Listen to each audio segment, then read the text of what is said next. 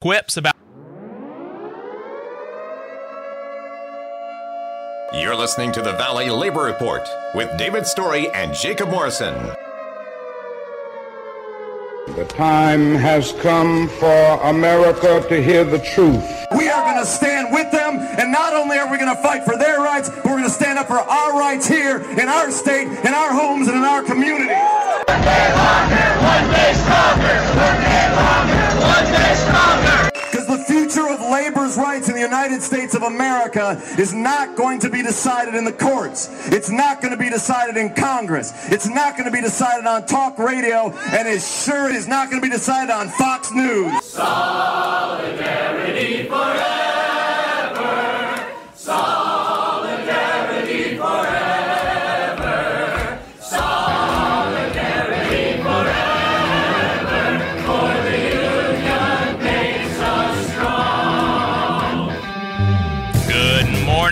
Tennessee Valley. This is the Valley Labor Report.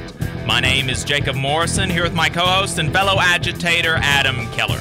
It is Saturday, July 3rd, 2021, and we are broadcasting live online and on the radio on WVNN in the Huntsville, Decatur, Athens listening area from Athens, Alabama.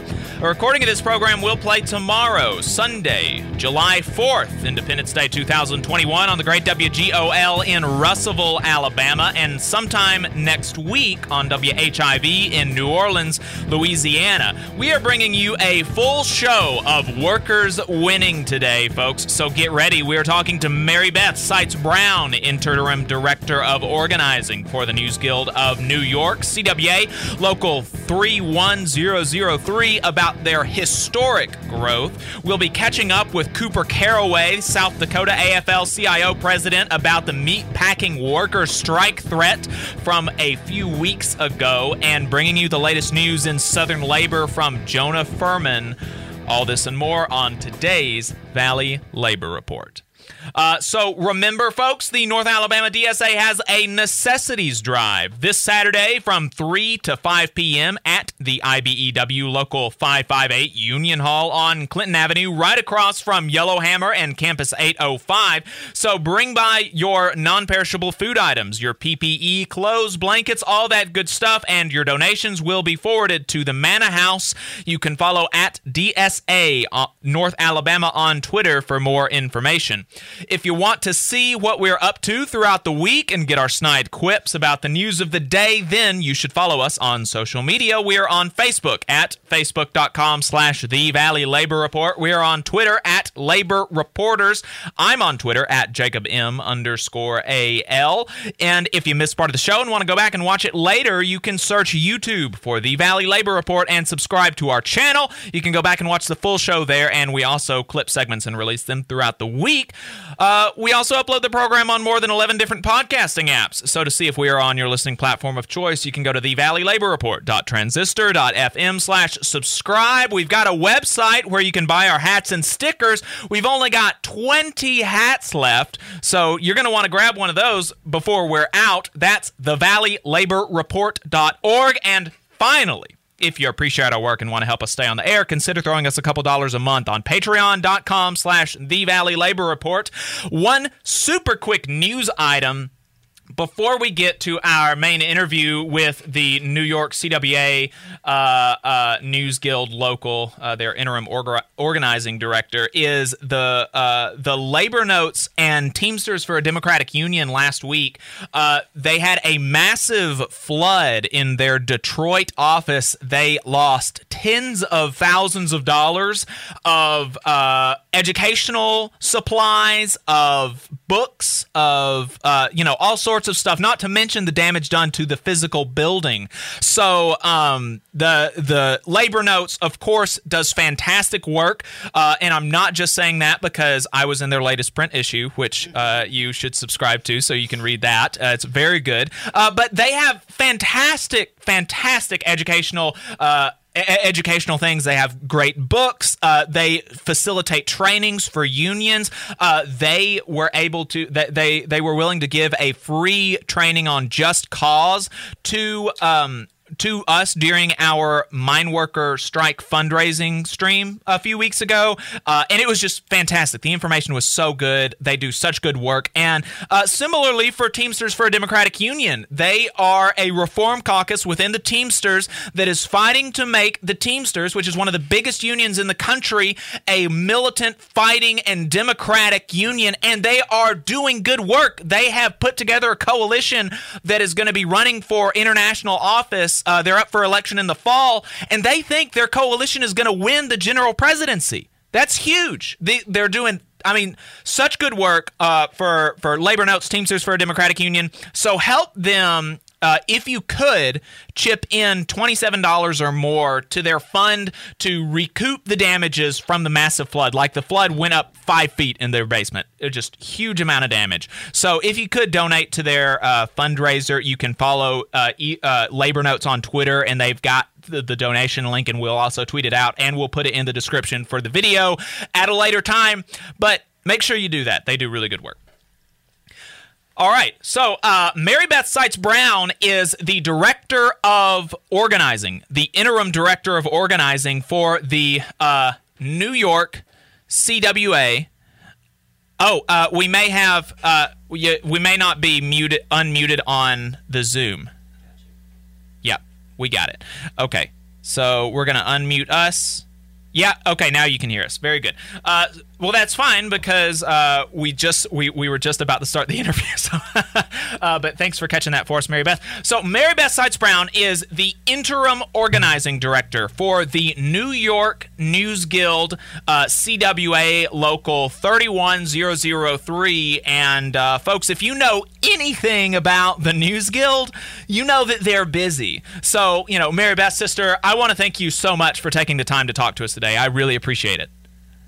No problem. Thanks for having me. Absolutely, absolutely. So, um, for people, there are going to be folks that don't know what's somehow. There are going to be folks who don't know about what's happening with the News Guild, the explosive organizing growth that you have seen over the past several years. So, help us, give us like a 30,000 kind of square uh, uh, uh, uh, foot view of what's happening with the the News Guild um, and, and and your recent organizing wave. Like how how many shops have y'all organized? How many more uh, workers do you have as part of your membership and, and, and stuff like that?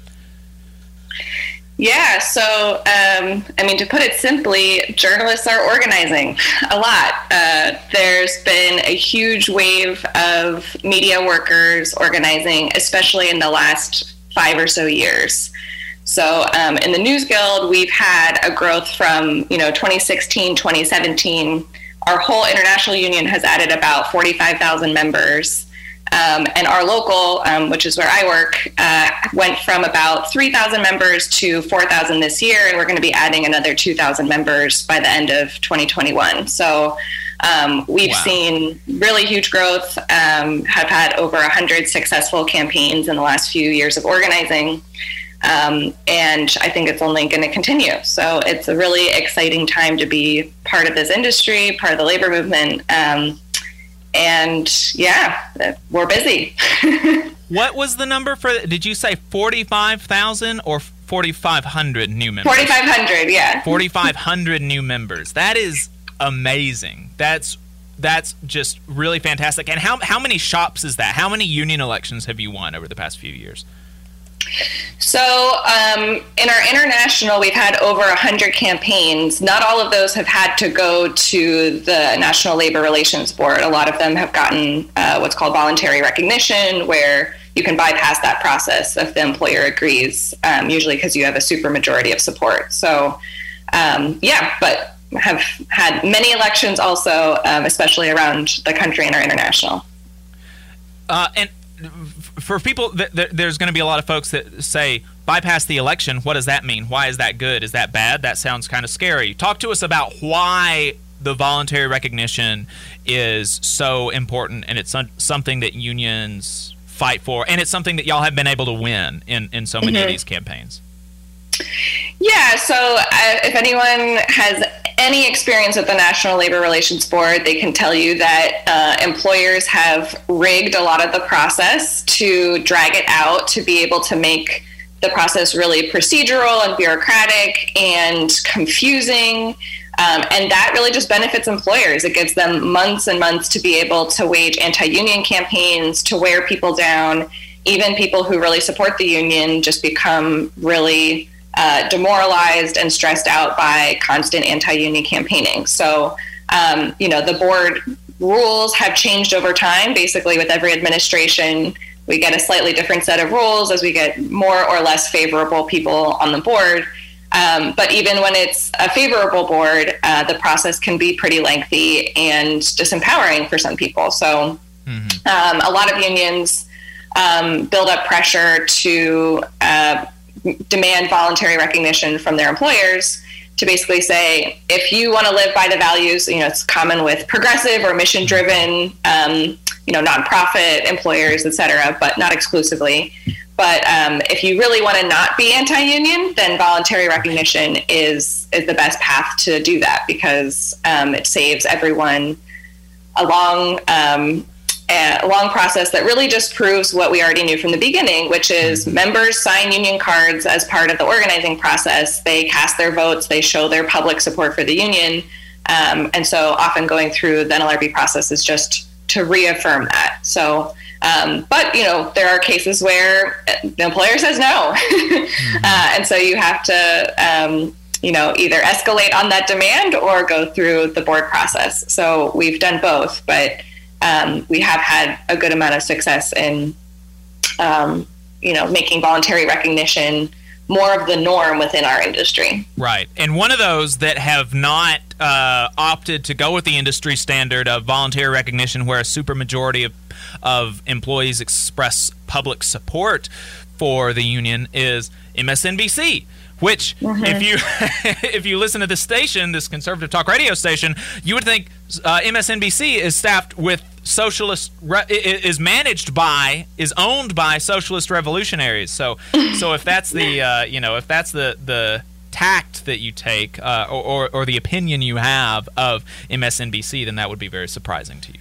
Uh, yeah, so that campaign is with the Writers Guild of America East, and they're doing awesome work on it. And I think it just shows that the uh, you know you can be a quote unquote progressive employer and still union bust. In fact, right. almost all of them do. So.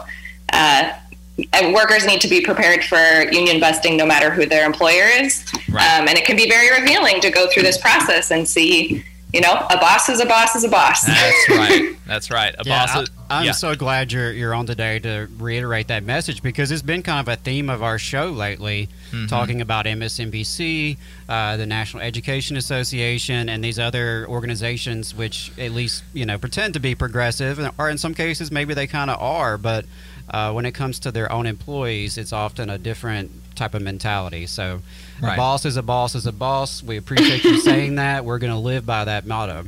Right.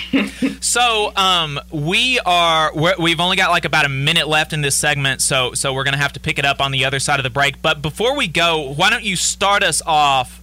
Help, helping us to contextualize this recent explosive organizing wave. Like, why now and why in the news industry? Yeah, well, the news industry is under attack. Um, you know, employers are consolidating their power. So, the largest newspaper chain, Gannett, recently had a merger with Gatehouse, which is one of the other major chains. They now own one out of every five newspapers across the country. Um, a hedge fund called Alden Global Capital recently bought up Tribune Publishing. So, if you like the New York Daily News, Chicago Tribune, now they are owned by a hedge fund, and they're the second largest newspaper chain in the U.S. Um, and really, since 2008, newsroom employment has plummeted. So we've lost half of newsroom jobs.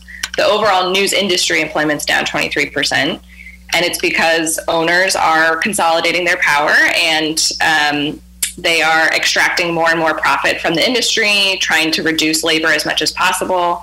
Um, and I think just like workers everywhere else, there's been constant layoffs, wages are stagnant, healthcare costs are skyrocketing. Um, and people don't feel like they have a voice on the job to be able to fight back. So they're doing what workers for all history have done, which is joining together collectively. Um, but I think that there's just been particularly visible um, and dramatic attacks on the industry by hedge funds, by these um, monopolies, essentially, these monopoly corporations. And um, people have realized the only way to move forward is together.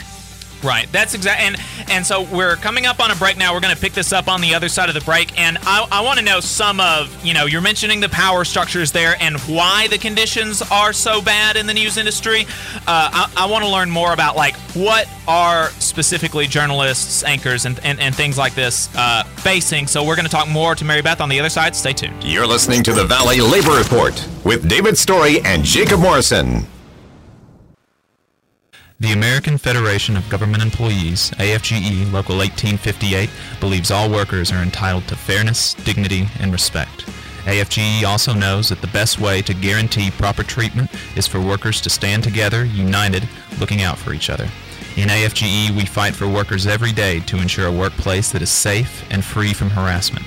If you're a federal employee and want to be a part of this union to protect yourself and your fellow workers, call 256 876 4880.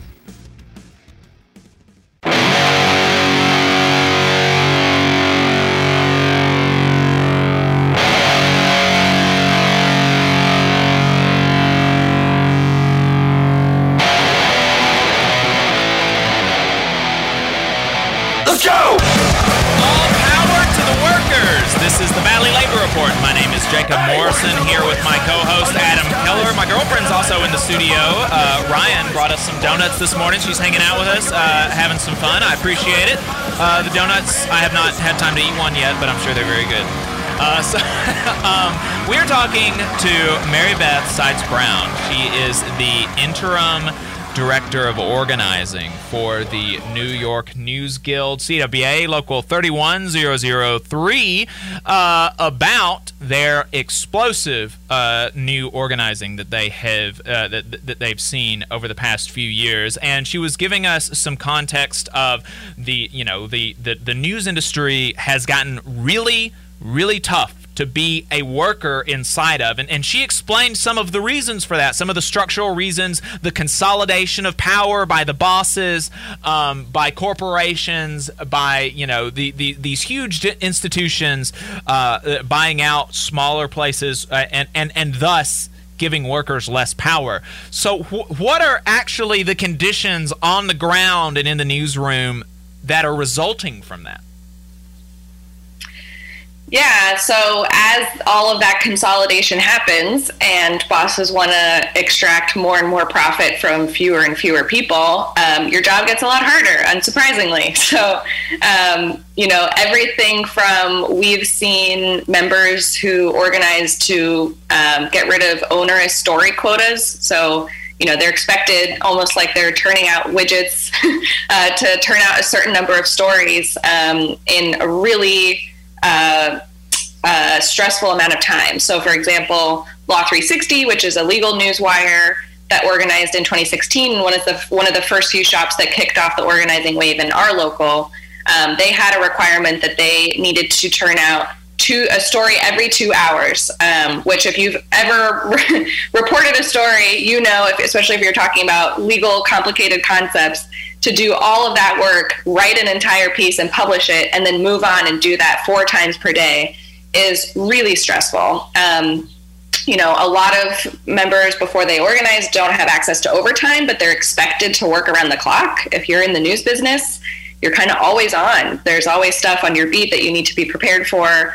Um, and you had fewer and fewer resources to do it. So, you know, we've recently organized a couple newsrooms in uh, New Jersey, for example, um, and just New Jersey media has absolutely uh, consolidated and where people used to be able to report on one town or one beat they're now expected to report on larger and larger parts of the state longer and longer hours and their pay is stagnant um, for some people it's effectively lower than it's been for their entire careers because they haven't gotten a raise in 20 years so um, it's really stressful work and i think during especially the trump administration as you know he attacks journalists a lot of those folks felt more and more like their work is a public good. If you are reporting during the pandemic, that's life saving information to report on how to stay safe, what's happening in your community, what's happening with your local government.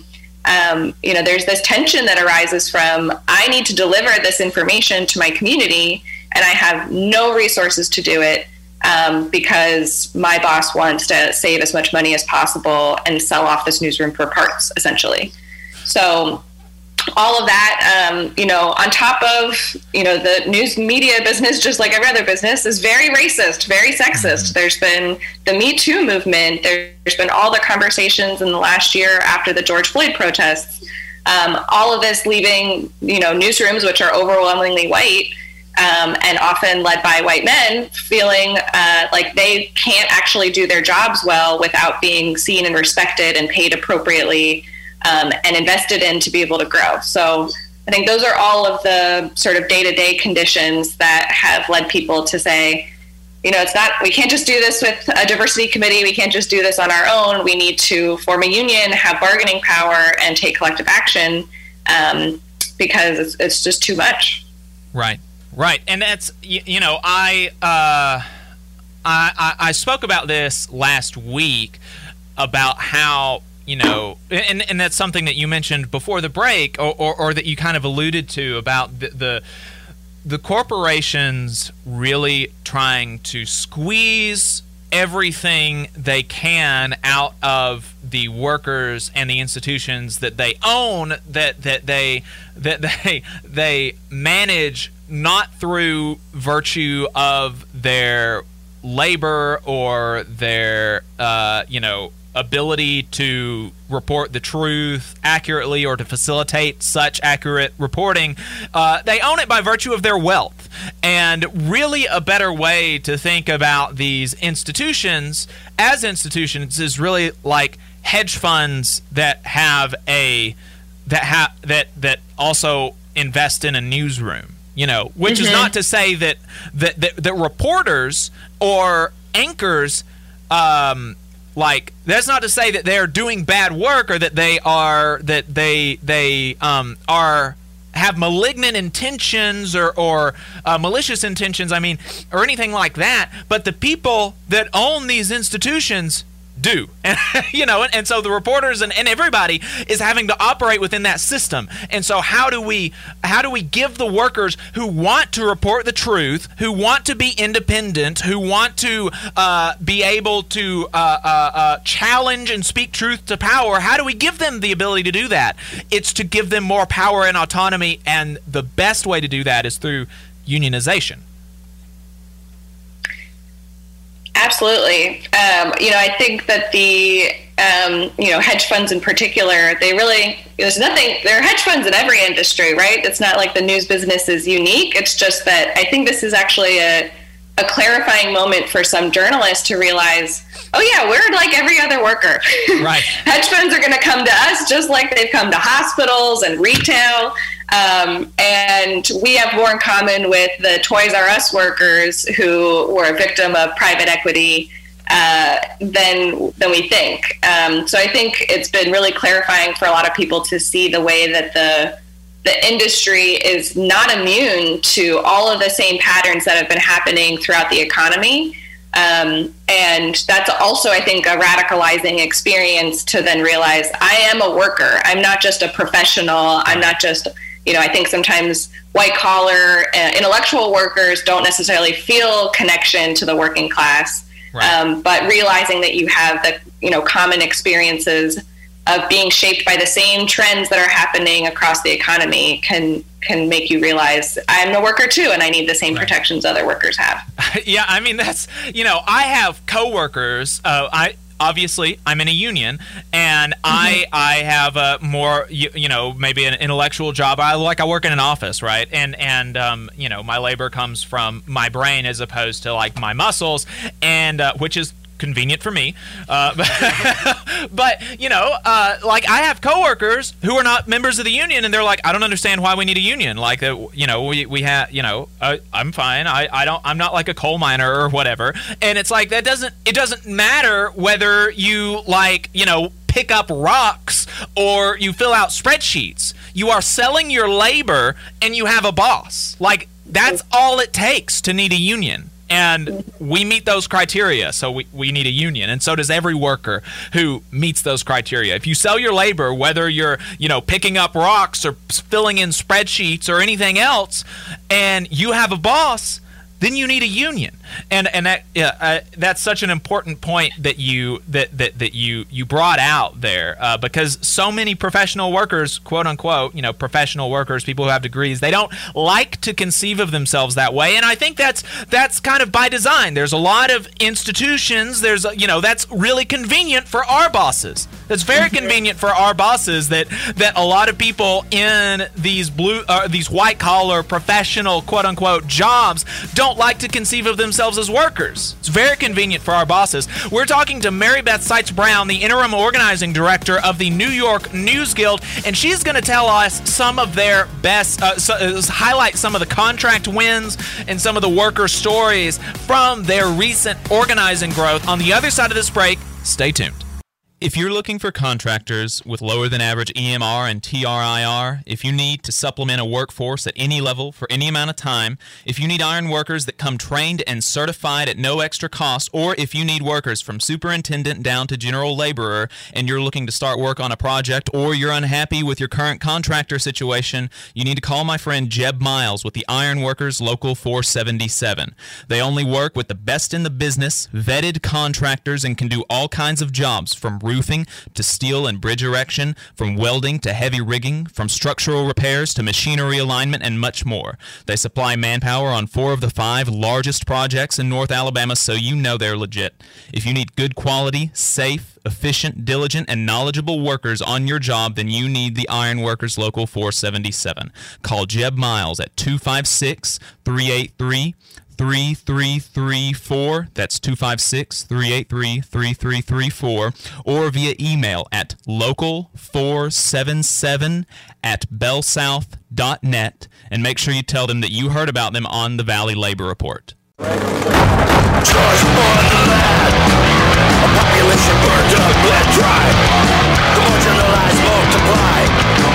Unite to fight. You the world, The soil you held sacred now blackened with. Labor creates all wealth. All wealth should go to labor. This is the Valley Labor Report. My name is Jacob Morrison here with my co-host Adam Keller. We are talking to Mary Beth Seitz Brown. She is the interim organizing director for the News Guild of New York, CWA, Local 31003. Um, and you know, we we mentioned at the top of the segment they have had 4,500 new workers, like a hundred shops organized over the past several uh, over the past few years. No other union in the country is really seeing this kind of. Uh, no other industry, I should say. The W, the Writers Guild of America East is, is also seeing some some pretty big organizing, but the but no other industry in the United States is seeing this kind of this kind of explosive growth, and and so really excited to be able to talk to her about that uh, today on the show. So, can you tell us, Mary Beth, what some of the uh, you know, we, what are some of the things that workers have been able to win through their organizing with the News Guild? Yeah, so um, we're coming off of just a few, I think two weeks ago, um, uh, three shops at Condé Nast. So the New Yorker, Ars Technica, and Pitchfork all won um, after a credible strike threat where they were about to walk off the job. Um, they won a really amazing set of um, agreements in their contract. So that's everything from uh, lifting the pay floor to something that's at least mostly livable in New York City, uh, $60,000 a year, which is a big improvement from what people were paid before. Um, overtime and comp time. Um, they've also um, done some really interesting things around non disclosure agreements. So, if people remember from the Me Too era, um, one of the main ways that uh, Harvey Weinstein, for example, was able to keep uh, his victims quiet was for by having them all sign non-disclosure agreements, where they took a sum of money in order and to agree to basically not say anything about the treatment they experienced. So that's not just happening uh, in Hollywood; it also has happened in in the media industry, and so. um, these workers put, a, you know, got a win on banning NDAs for um, sexual harassment and racial discrimination. Um, they've also got some really interesting language around diversity and um, issues of diversity inclusion at the workplace. So uh, they won a company wide commitment that at least half of the candidates who are being considered for jobs have to come from underrepresented backgrounds. Um, and like I was saying earlier, news is uh, the media industry is very white. Um, largely, you know, historically has privileged people who come from upper class backgrounds who can take really low wages because they have family money. Um, and that's kept the media having, you know, when people say the liberal elite media, there's right. an element of truth to, you know, who's been able to afford to take those jobs. Right. Um, so I think that is going to be one of the most important things in this wave of organizing is creating industry standards that make sure that people can afford to live in the city that they work in and that there are actual contractually enforceable agreements around um, you can't just talk the talk and put up your Black Lives Matter statement mm. um, after protests. You need to actually do the work to recruit people to come and shape your newsroom and shape your coverage. So I'm really incredibly proud of all of the work that they did to secure all those wins because I think that's going to pave the way for all of these other workers who've organized who are still fighting for their first contracts to get similar agreements um, and make that you know the new industry norm. And that's part of why we do new organizing right? Going back to all right all this explosive growth what's the purpose? Sometimes you know we have debates within the labor movement about you know new organizing versus um, you know working with your existing membership.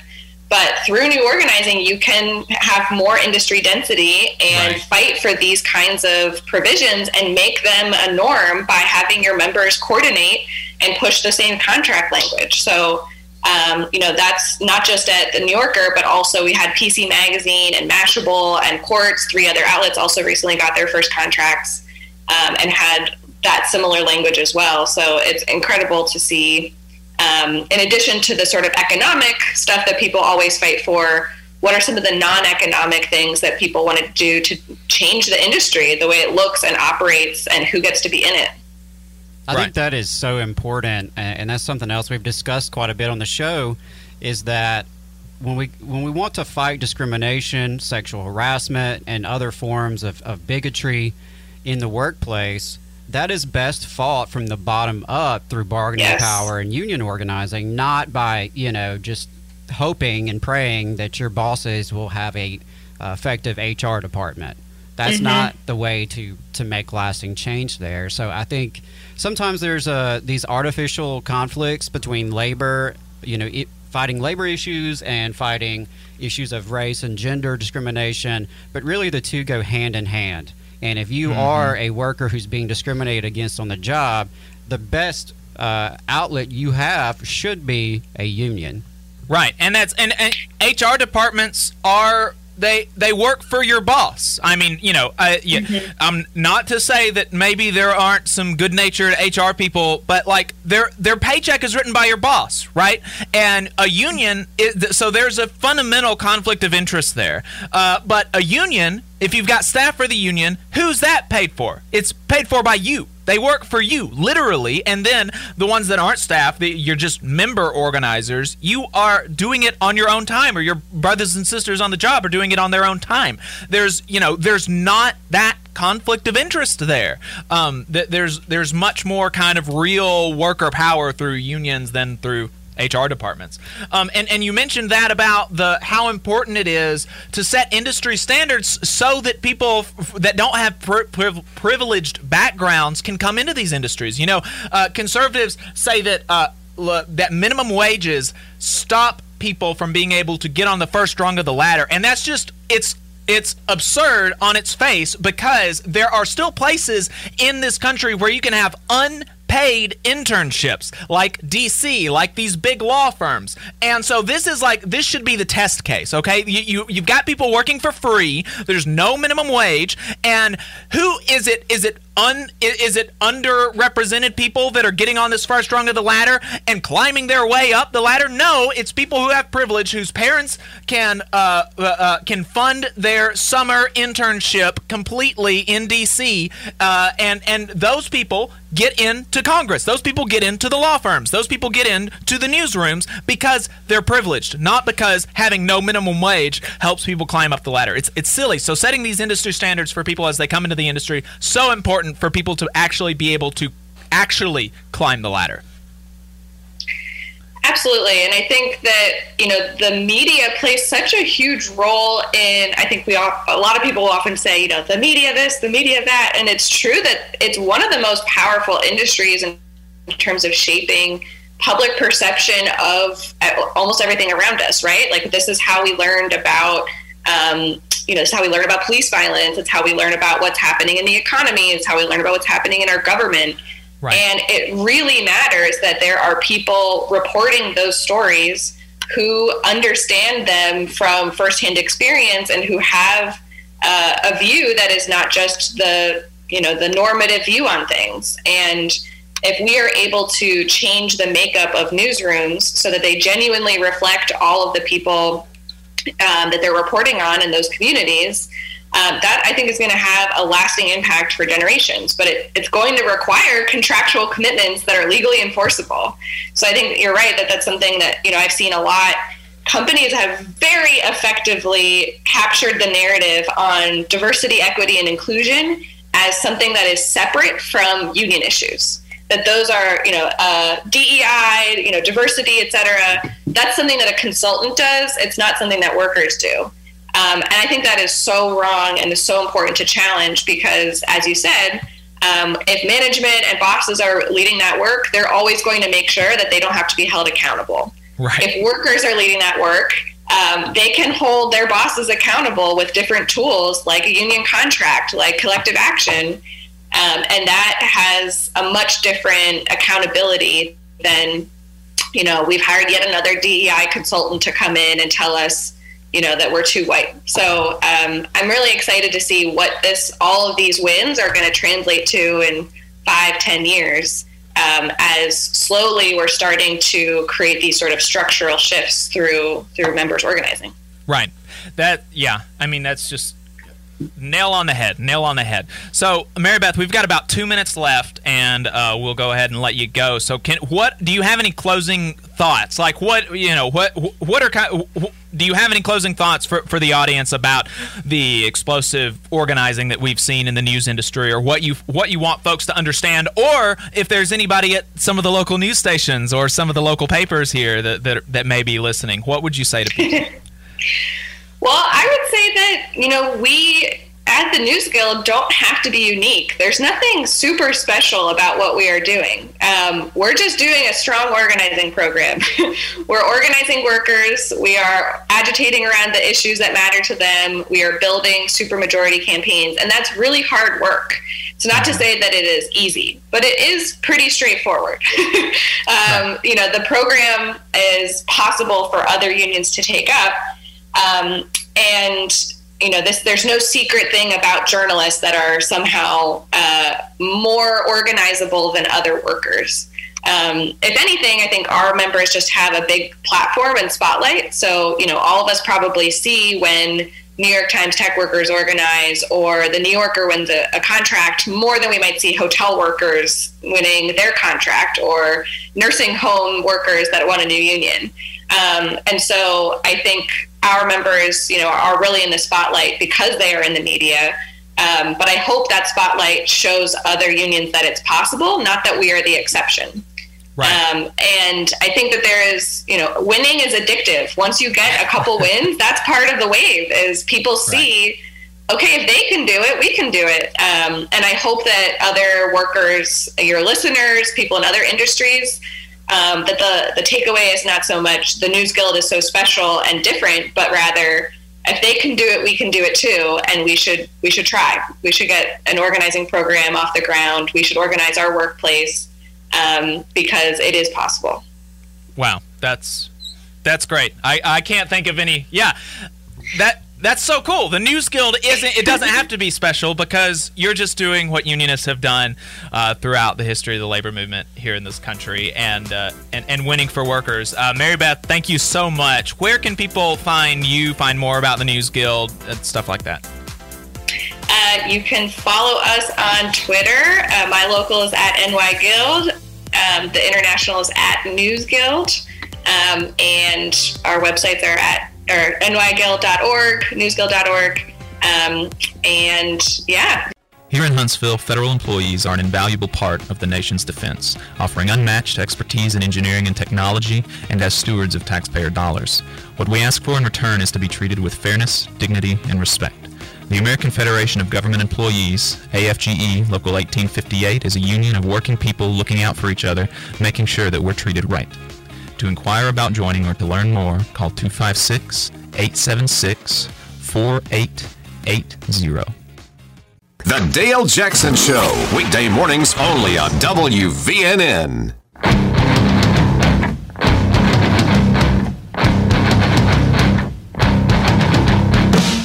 Lonely dead, stuck, bleeding pig.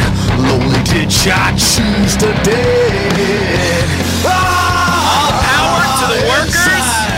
This is the Valley Labor Report.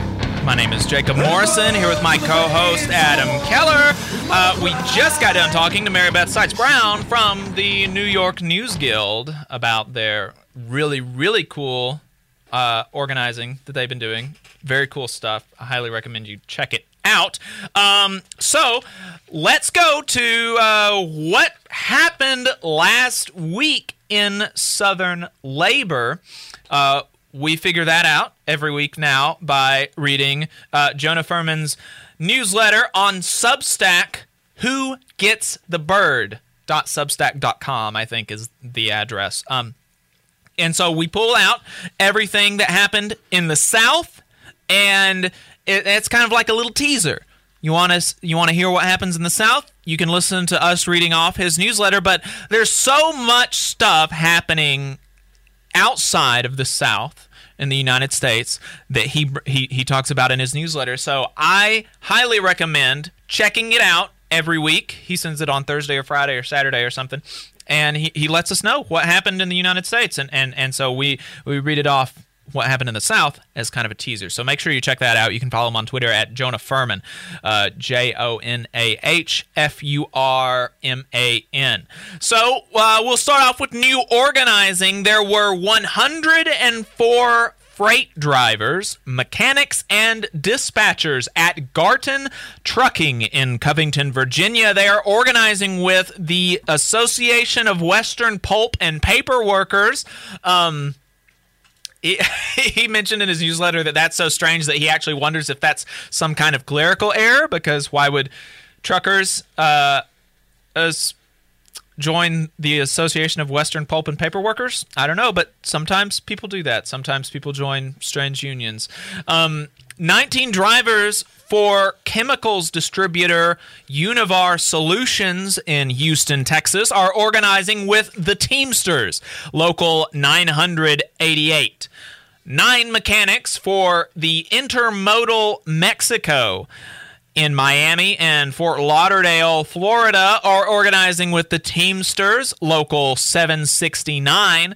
And finally, outside of the NLRB, um, school nurses in Mehlville, Missouri, outside of St. Louis, have unionized and won a contract. Why is it outside of the NLRB? Because the NLRB, which is set up by the NLRA, the National Labor Relations Act, sets up the National Labor Relations Board that governs labor relations among private sector employees. So, federal public employees or state and municipal employees are under different labor relations regimes. So, that happened outside of the NLRB.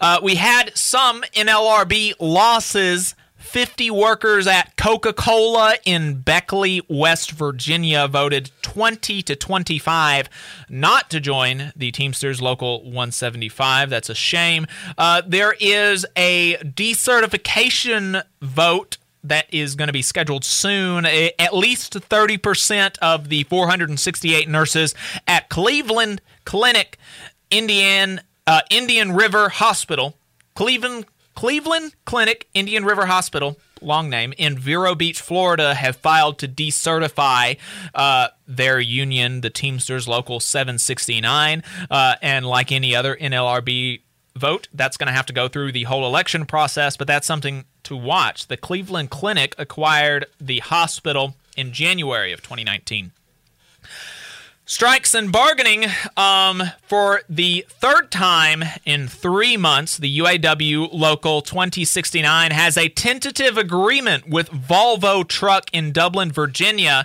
Uh, the last two times the agreement was voted down by huge margins. So we're, we'll see what's going to happen. This vote is going to take place on july the 9th so we'll be watching that and maybe be able to tell you uh, what happens next week with that vote. Hopefully, it's a good contract, and hopefully, if it's a good contract, they vote for it. And hopefully, if it's not a good contract, they vote it down and say, screw you.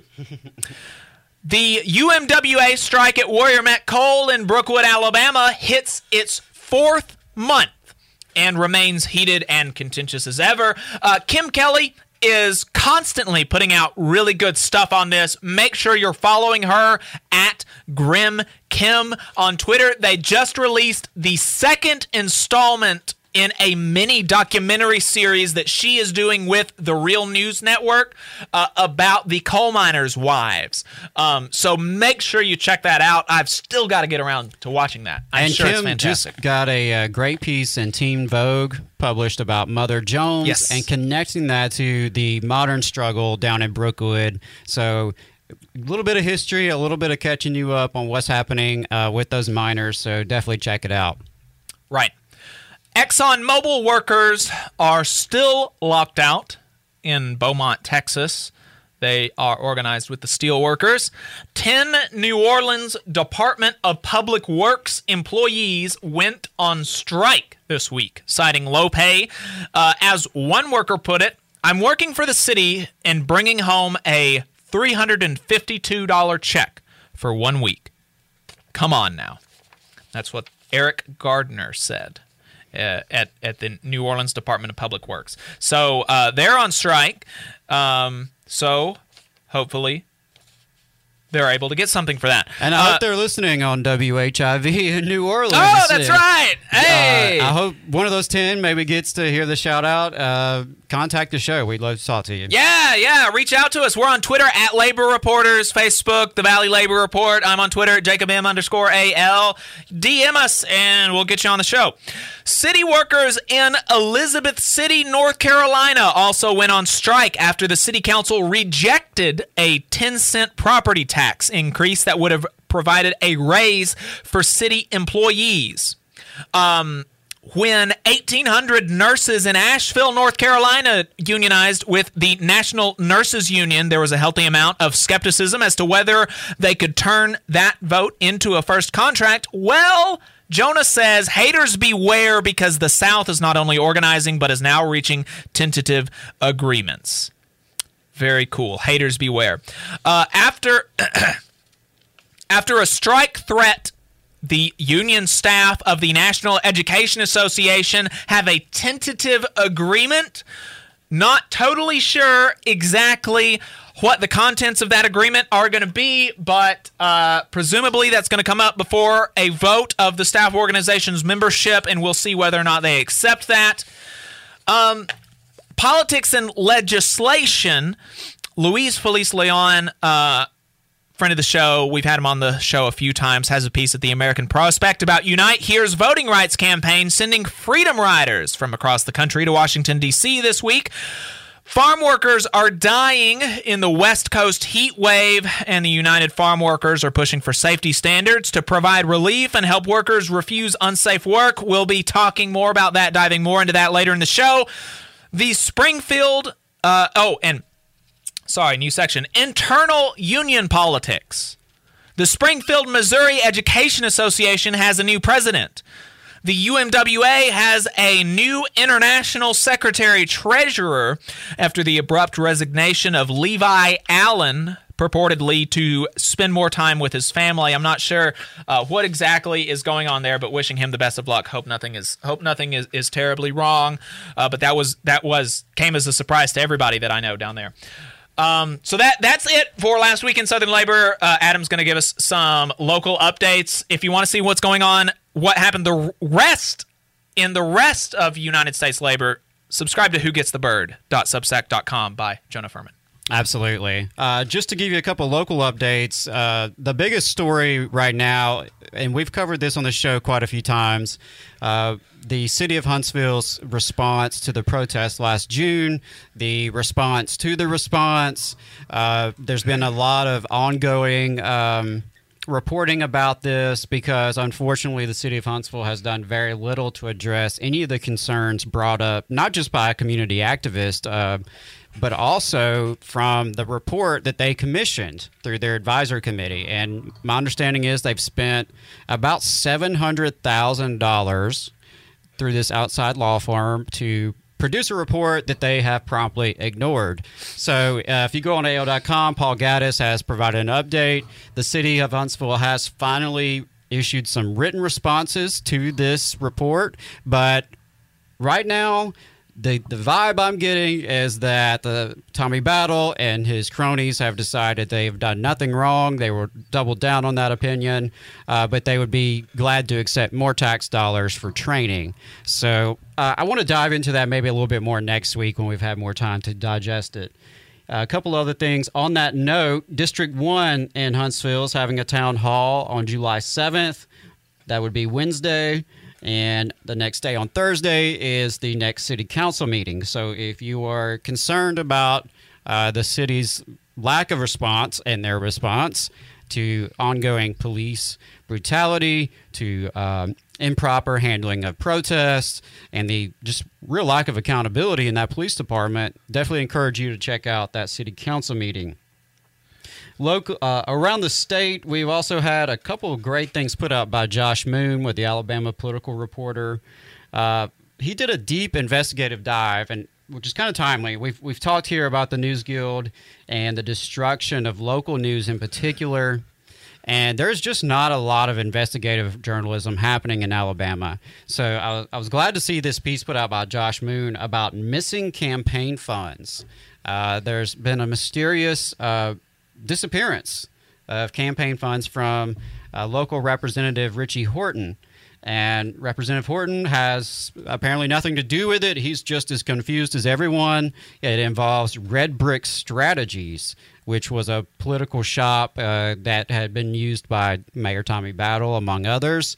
So check that out. Um, and another piece that Josh put out that actually comes originally from ProPublica is about FreightCar America. Uh, they had a plant in Muscle Shoals, Alabama, right near Florence. We have plenty of friends there. They accepted a $10 million PPP loan and then promptly outsourced to Mexico. Uh, so definitely check that out. Uh, that is a great example of corporate greed right here in the Tennessee Valley. Folks, we'll be right back. If there, uh, Adam may have a couple other local updates. We'll hit those at uh, right after we come back, and then we're going to talk to Kooper Caraway. Stay tuned. You're listening to the Valley Labor Report. All workers deserve fair wages, affordable health care, and a retirement plan that enables them to retire with dignity. All workers deserve to have a say about the terms and conditions of their employment, not just the bosses. With the machinist unions over 600,000 members having our back, Local Lodge 44 in Decatur, Alabama has been serving workers' interests for over 20 years. Our members have the best health insurance in the area with zero deductible plans. We set the bar for pay in the area with over $40 an hour rates, consistently averaging the highest non-college degree jobs in North Alabama with some of the best retirement plans in the industry. We can do the same for you. Together, we remain united, raising our voices to ensure justice on the job and service in the community. The Machinist Union is a true Southern union founded in Atlanta in 1888 we have been serving members' needs for 132 years. The longevity of our union proves our dedication and loyalty to the working class. The Machinist Union isn't just for machinists.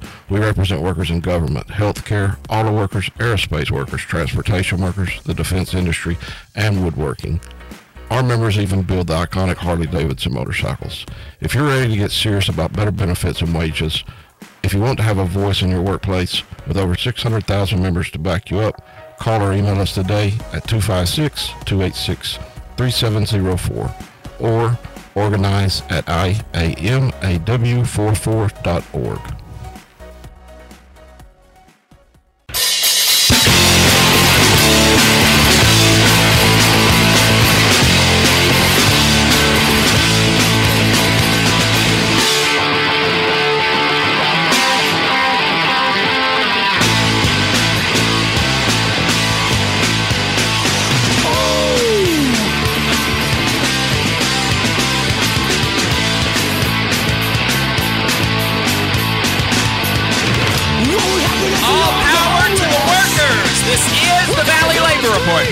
Jacob Morrison here with my co-host Adam Keller. Uh, we're gonna go ahead and wrap up. We had a couple other local updates that we wanted to bring y'all. So, Adam, what were your what were the last few local updates that we had? Sure. Uh, friends of the show, Alabama Rise. Uh, I told you they had a great uh, Healthcare for All town hall last week. And coming up on July 13th, they have a Justice for All online town hall, uh, reporting back on what has changed, what hasn't changed in terms of criminal justice reform at the state level uh, down in Montgomery. So definitely encourage you to check that out. Uh, and on that note, there was a great uh, piece that was put out just a couple weeks ago. I'm a little bit late in reporting this, but Facing South put out an article how Alabama organizers blocked Governor Ivey's prison lease plan. That was a good and there was a lot of great work done by some grassroots organizers, most of them college students, actually. and high school students, I high think. school students, yeah. So a lot of young folks uh, assembled a coalition and were able to put influence on the banks and actually help squash Governor Ivey's proposal, uh, which was going to be sort of a pseudo privatized prison. Uh, my understanding was that the state would still run the prison, but the Mm-hmm. property would be leased out. And I'm not really sure what the advantage of that would be uh, beyond to the company, who of course is going to be collecting rent. Uh, so great work by those activists. Uh, like I said, Hal- Alabama organizers blocked Governor Ivey's prison lease plan. That is on Facing South. Always great to report out grassroots victories.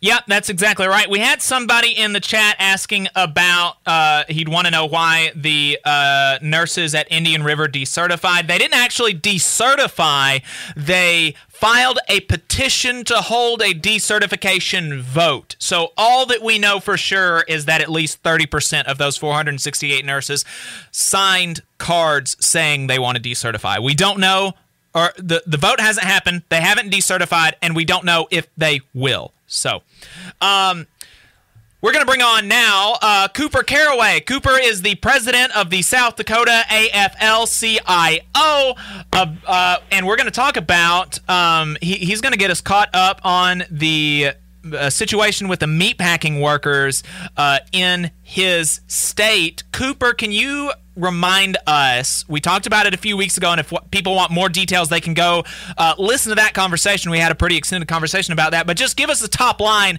What were they going through? Why did they authorize a strike there? Yeah, so I'll uh, I'll give you a crash course real quick. So what happened was the uh, Smithfield workers uh, experienced last year the, the number one hotspot uh, in the United States for the coronavirus. Over 1,200 uh, uh, workers tested positive. Uh, several died, um, and all year they're being told they're essential, they're heroes, they're this, they're that. They came to the bargaining table this year, and they're treated like disposable uh, parts of the machinery of the plant. Um, not only are there uh, uh, wages and, and other things uh, rejected, but they're uh, asked to make concessions when it comes to their the amount of breaks they take and, and the amount of unpaid leave and, and stuff like that. Um, so the, the, the workers decided, you know, pretty pretty quickly that, that that's un- unacceptable. Um, they stood together.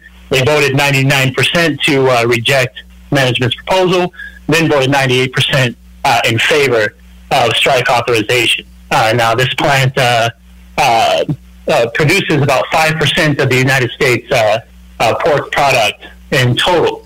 Um, and so I think that the uh, company bosses at Smithfield, uh, probably getting pressure from other parts of the country, decided that it was much cheaper uh, to go ahead and back down um, and uh, give the workers what they wanted rather than risk a strike.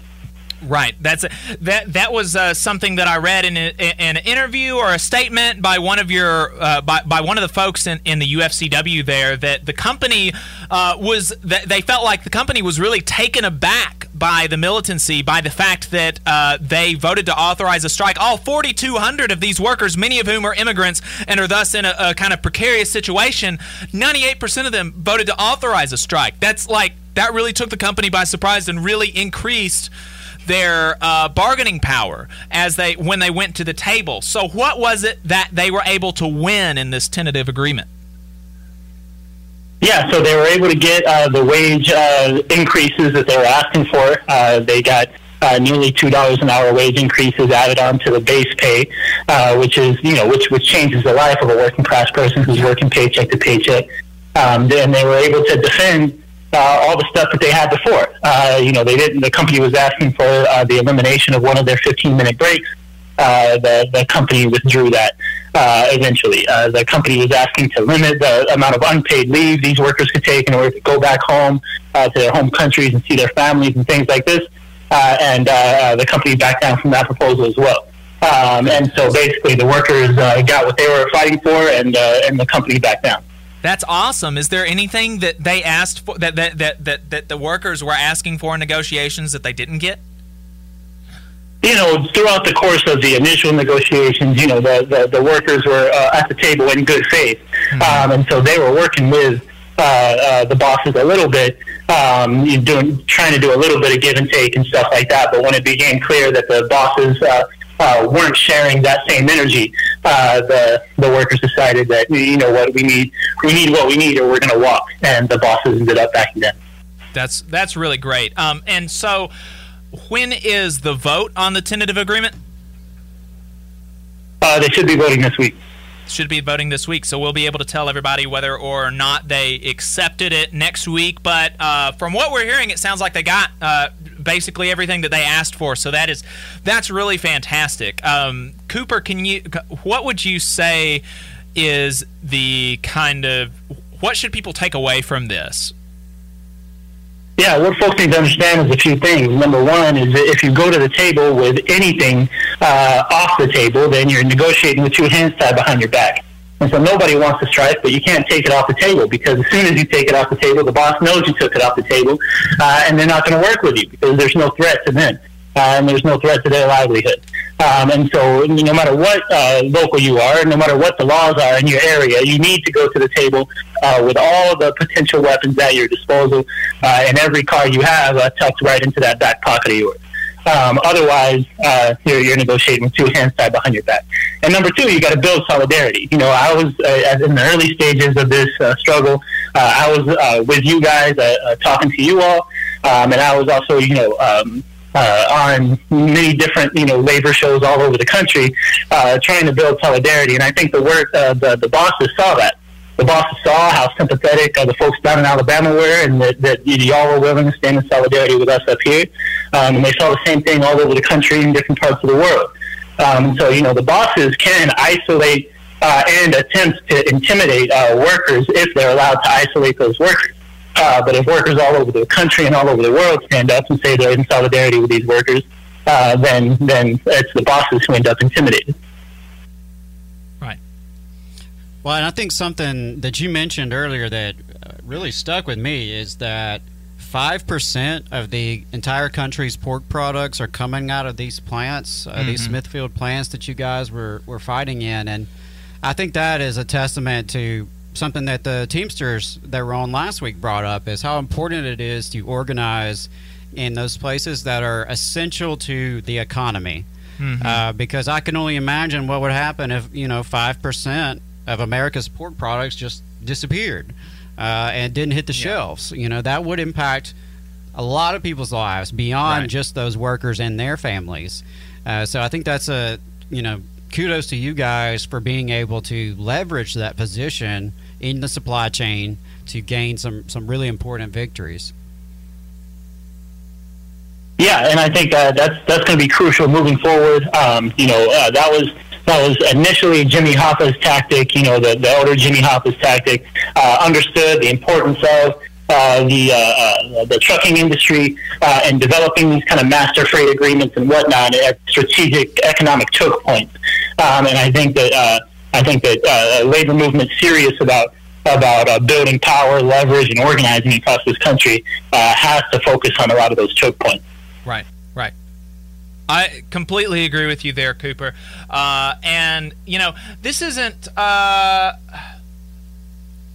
this isn't something that, that, that I had that I had thought about uh, asking you, but but I think we got we got it all out of the way there, and, and we've got a, a few more minutes in this segment. So I'm I'm interested. You, you, you said that you know it's important not to take anything off of the table, and there's been some talk uh, in the labor movement from Sarah Nelson, from Hamilton Nolan, in the, in these times about fighting for the removal of no strike clauses. Do you have any any opinions on that as an idea, as a goal, and and if you're supportive of it, do you have any any opinions on how to get there? I think people have a, a, a sometimes don't have a clear view on on what the no strike clauses mean. Um, so number one, uh, what I would say, no strike clause is in the contract. Okay, and so what that means is that if you're negotiating and that contract expires, that no strike clause expires too. Um, number two, I would say that uh, it's important for workers uh, uh moving into the uh, to the new era of the labor movement uh, to meet the boss's energy wherever it's at. So if the boss is fully willing to uh, violate your collective bargaining agreement, whether you have a no strike clause or not, uh, there's no reason for you uh, to religiously abide by every section of your contract. Uh, especially if the boss is abusing uh, uh, the collective bargaining agreement. So whether there's a no strike clause or not, I think the workers need to be willing to act. The same way workers all across West Virginia and Arizona and Oklahoma uh, went on strike, uh, even though it was illegal for public sector workers to go on strike. Uh, teachers in damn near every county in those states uh, went on strike uh, and got what they were asking for, and nobody ended up in jail. Um, and so uh, I think you know the conversation. I, I'm more interested in in having a conversation not about certain articles and contracts, uh, but about overall philosophy and tactics. Uh, and the overall philosophy and tactics needs to be by any means necessary, regardless of what the laws or the contracts say. Hmm. Amen. I like it. I like it. That's very cool. That I hadn't I hadn't thought about it that way, but that that makes a lot of sense. All right. Well, uh, Kooper, thank you very much for taking the time to talk to us today. I think that was very informative. Uh, I enjoyed getting your take on the no strike uh, stuff in the contracts. Is there anything else that you'd like to leave uh, leave folks with today? All power to the working class. There we go. That's how we wrapped up last time you were here. I appreciate it. Thanks for calling in, Kooper. Um, so the uh, the last story that we're going to talk about, and we're going to kind of set the stage here before we go to break, and then we're gonna uh, we're gonna wrap with that on the other side, is uh, the farm workers on the West Coast dealing with this insane heat wave that we've got, uh, calling it a heat dome or something. And and uh, you know uh, the effect the effects of climate change are real and obvious, and and and we're feeling them now. It's not just something that we're going to have to deal with in the future. It's something that right now farm workers and other people are having to deal with today. And I mean hundreds of deaths over the last week in on the West Coast from like heat strokes and stuff. You know, I mean, this is like people are dying in the United States from climate change right now. So uh, roads are buckling, like power lines are melting. I mean, it's it's insane because the infrastructure up there it it goes to the importance of this infrastructure bill in Congress and the importance of passing it and the importance of not placating Republican obstinance and things like that in D.C. Uh, because, uh, you know, I don't care about the filibuster. We need to we need to make sure that that people have jobs and that we can we have good roads and, and good power lines and broadband and, we need to take care of uh, what they're calling human infrastructure. I don't care so much about how how we classify it, but uh, people should have childcare. People should have elder care so that they can go to work and make money if they need to and not have to spend their entire paycheck making sure that their parents or their children are taken care of. This is just anyway. That's a tangent. Um, Adam, uh, uh, you've been looking into this and, and, what they're dealing with, and this um, the the Supreme Court decision that happened uh, that that that happened last week. So uh, help me set the stage before we yeah, go to break. so and we'll talk a little bit more about what the Supreme Court decision really said after the break. But I, I think it is interesting that you have this massive heat wave, and we're talking temperatures of 110 up to 120 degrees in the Pacific Northwest. I mean, that'd be pretty damn hot down here in Alabama, but I mean, they are just not at all equipped to be able to do that, uh, to handle that up there. And we have to remember that there are our brothers and sisters out here picking cherries, picking apples. Uh, they are in the fields dealing with these extreme temperatures.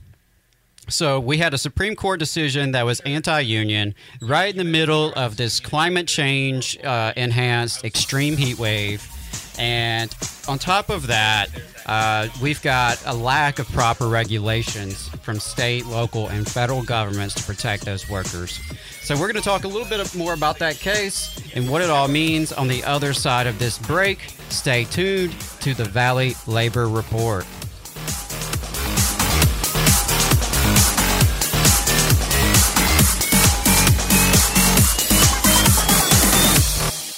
You're listening to the Valley Labor Report with David Story and Jacob Morrison.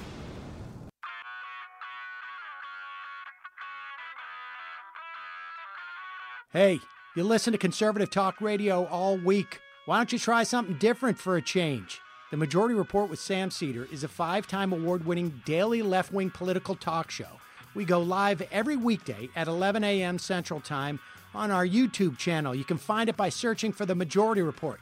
We talk about the news, we take libertarian callers, we have debates, we interview guests on topics ranging from the post Civil War Reconstruction era, child poverty, capitalism, the intellectual dark web, and more. And that's all just within the last month. If you want to hear what smart, progressive political talk that is occasionally amusing sounds like, then you need to tune in. And you're always welcome to call in if you want to hear the correct opinion on any given topic. I will give it to you. Tune into the Majority Report at 11 a.m. Central Time on YouTube or later wherever you get your podcasts.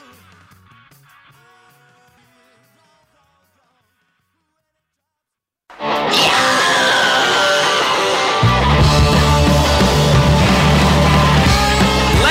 creates all wealth. All wealth should go to labor. This is the Valley Labor Report.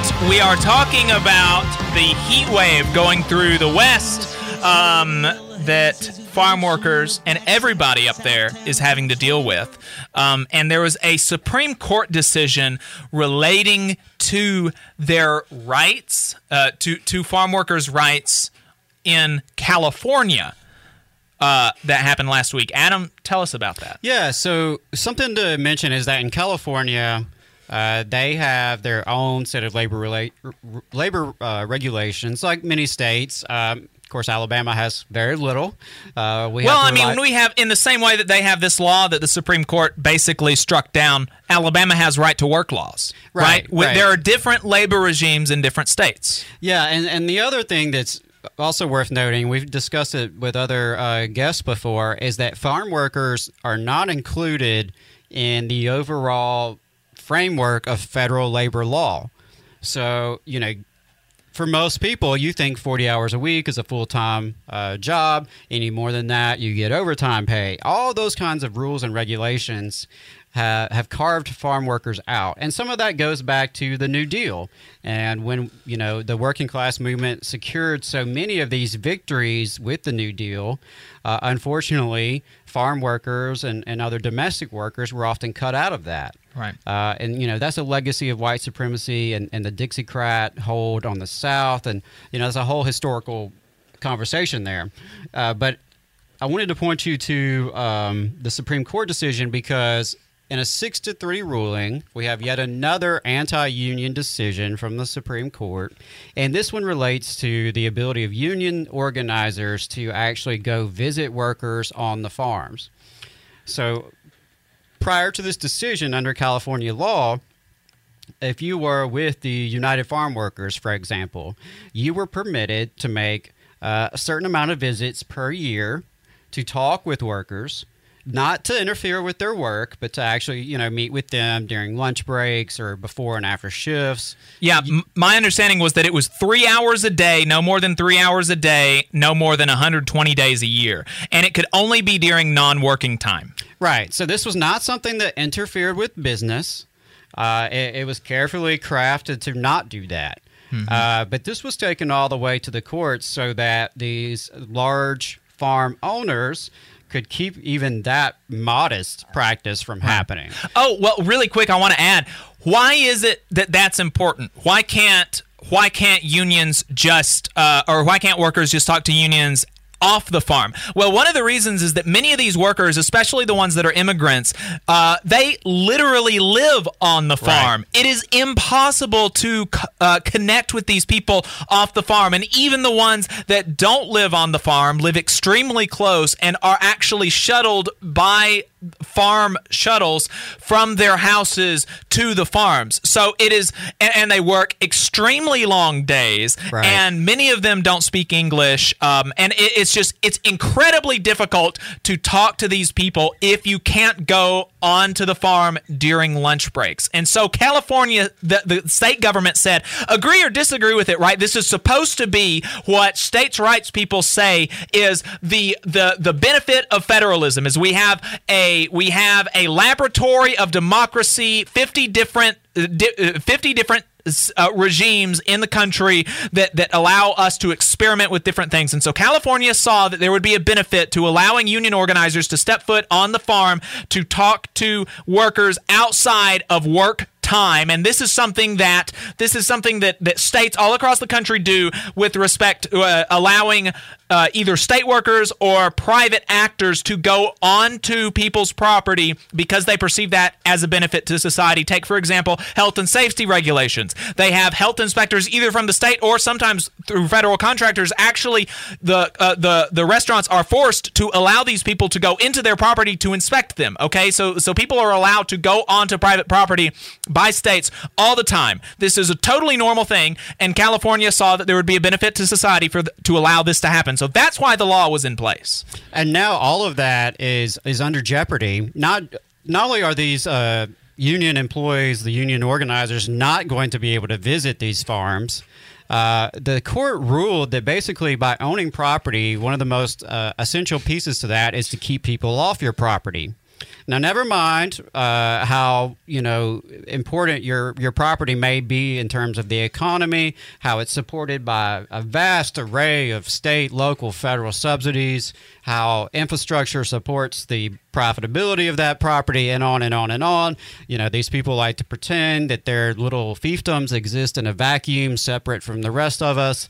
Uh, and the the court ruling is so broad that you know it's only a matter of time before you see some conservative business owners say that they don't have to allow health inspectors.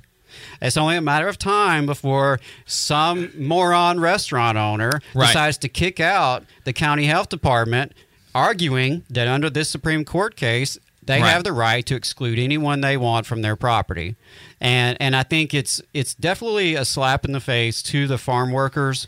Uh, because it makes it difficult for them to organize and it makes it harder for the Mm-hmm. union to go see for themselves with their own eyes what is happening. Right. That's the other thing is that uh, you know so much of what happens with these farm workers kind of happens in the dark.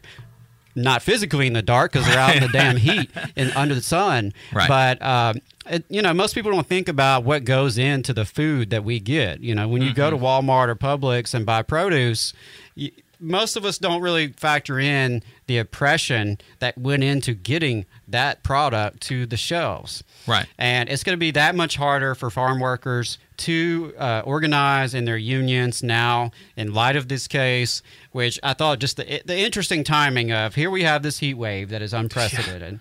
Uh, we have farm workers who are dying on the job. While trying to pick cherries, you know, in Washington State, for example, uh, UFW United Farm Workers has called on Governor Jay Inslee to pass some emergency standards uh, to protect these workers from the just extreme heat. And you know, from what I'm reading, it looks like there's a lot of folks up there in Washington more concerned about the cherry crop than the human beings who are Yeah. picking these cherries. Uh, so it's it's just a slap in the face to see that the timing of it. Um, there was a great piece by Alex Brown uh, that you can find in these times about the efforts by some farm labor groups and some actual allied legislators in Colorado, uh, Oregon, and Washington, I believe. Uh, yeah, Washington, Colorado, Oregon. There are some decent legislators there who have been working with farm workers and their organizers to try to get some ch- uh, changes in state regulations to protect them.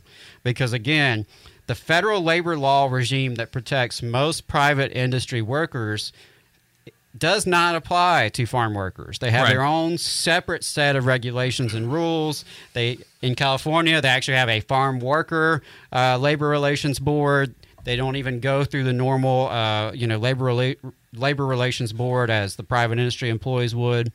So, you know, as we go into this Fourth of July weekend and we, you know, enjoy our weather here in Alabama, we need to remember these sisters and brothers out there on the West Coast, all of whom are dealing with the extreme heat, but especially those workers who are out on the farms or who are out working uh, outside, whatever their job may be, uh, because no one should have to die to put food on the table. Right. Yeah, and there was one time we had uh, uh, Stephen Robbins, an immigration attorney, come to talk, talk to us about uh, about this, and and we had a caller say something about, well, if they make more money, won't I have to pay more money for my cherries or my bananas or whatever? And it's like, one, no, I don't think so. I don't think that that your food is actually going to increase in price that much. But two, um, if you you are not entitled to uh, uh, have cheap goods from like the essential slavery of other people. You know like if your if your cheap goods rely on people dying in the heat you need to pay more for those goods. We need to set up uh, institutions and we need to have it such that our society does not allow that to happen and if you have to pay more, then you have to pay more. I mean, that's just that's just the way it is. I don't think you'll have to pay that much more. I think it'll just cut into the profits of the corporations. I think that's what uh what that that is what has historically happened when things like this have happened. But but that that's uh you know that that's Right. what There- needs that. There, there's a plenty of uh, huge profit margins that could be cut into so that these workers don't have to go out and die just Right. to give you a cheap banana or a cheap cherry. Uh, that's that's ridiculous and asinine to even you know expect misery of others so that you can get some cheap fruit at Walmart. Yeah, and this is going to be, you know, I don't talk about politics a whole lot on this show, but this is going to be the lasting legacy of Trump. A lot of things that he can that he did can be reversed, but his federal court appointees appointees are going to issue anti-worker rulings for the rest of my life, and that is very detrimental to the country. Folks, we're going to be back next week.